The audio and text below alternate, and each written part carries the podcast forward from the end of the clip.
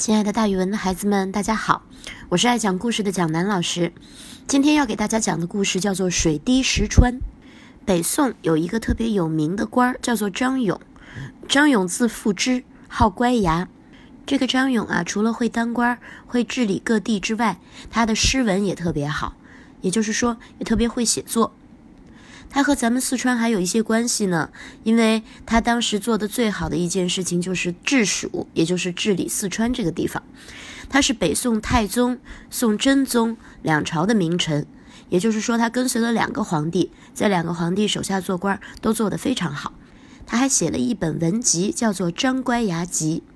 首先，老师要给大家解释一下张勇为什么要叫张乖牙。乖这个字很好玩儿，它在古代和现代的释义完全不一样。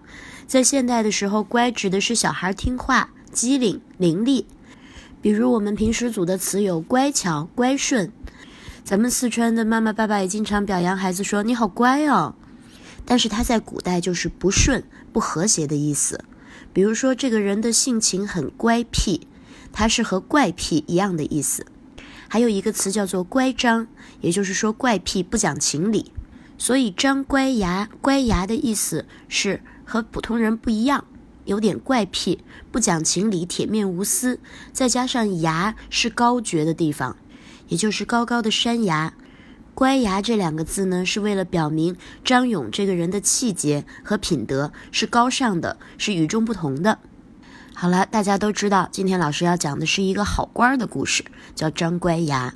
张勇，他和水滴石穿有什么关系呢？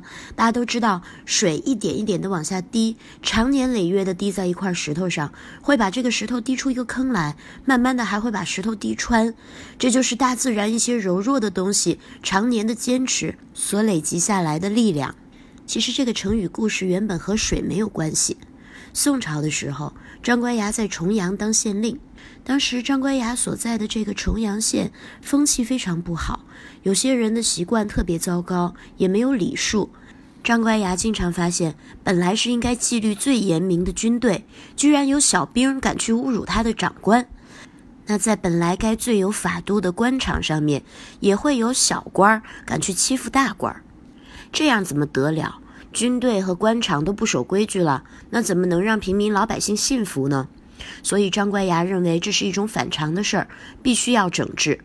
张乖崖做事儿呢非常务实，他不是喊着大口号“我要整治你们啦，你们都要听话呀”，然后写出一大堆纪律来，这样的整治往往最后就变成空谈了。张乖崖呢，他会一点一滴的从特别小的事情观察做起，任何不守规矩的事儿都逃不过他的眼睛。有一天，他在衙门周围巡视，忽然他看到一个平时端茶倒水的小当差的，慌慌张张的从他的府库里面走出来。府库呢，就是这个府里边装钱装财物的地方。张乖牙看他跑的时候匆匆忙忙的，觉得他一定是干了什么不可告人的事儿，于是他就大喝一声：“哎，你那个小孩，停下来，让我检查一下。”张乖牙把他拦下来，搜了搜他身上的东西，发现他的头巾下边藏着一文钱。这一文钱在宋代的时候啊，其实并不多，他只能买到一块饼或者喝一杯茶。蒋老师觉得他和现在咱们的一块钱其实是差不多的。这个小当差的偷了一文钱，他觉得不是什么大事儿。张乖牙问他：“你们家有人生疾病需要用钱吗？”小差役说：“没有。”你有什么急事需要用钱吗？小差役说：“没有，我就是看到了钱，拿了一文，准备去买茶喝。大家是不是也觉得偷了一文钱其实不是什么重要的事儿呢？可是咱们的张乖牙可不这么认为，他把小当差的带回朝堂去审问，带回大堂严刑拷打。那个小当差的不服气，说：“一文钱算得了什么？你只能打我，可不能杀我。”张乖牙大怒，他说：“一日一钱，千日千钱。”绳锯木断，水滴石穿，也就是说，你每天偷一文钱，一千天你就会偷一千文钱。用绳子慢慢的在木头上面拉呀拉呀，木头会被绳子慢慢磨断的。那用水在石头上面滴呀滴呀，只要时间够长，石头就会被水滴穿的。你每天做一点点小坏事儿，日积月累，不光会变成一件大坏事儿，还会把你自己变成一个大恶人。最后，张乖牙为了严明纪律，当堂命令斩了这个小吏。所以“水滴石穿”这个成语就留下来了，表示虽然是弱弱的水滴，没有什么力量，但是日积月累，一直滴，一直滴，也会把石头给滴穿的。那个时候，张官牙的故事本来说的是小事情不好，积累起来会变成大恶事儿、大恶人。现在呢，我们经常用“水滴石穿”这个成语，表示力量虽然小，但是只要坚持不懈，事情就能做成。也经常把“水滴石穿”和“绳锯木断”连用。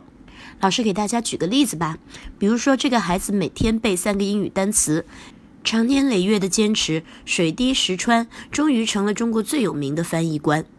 好了，今天的故事就给大家讲到这里，大家明天再见。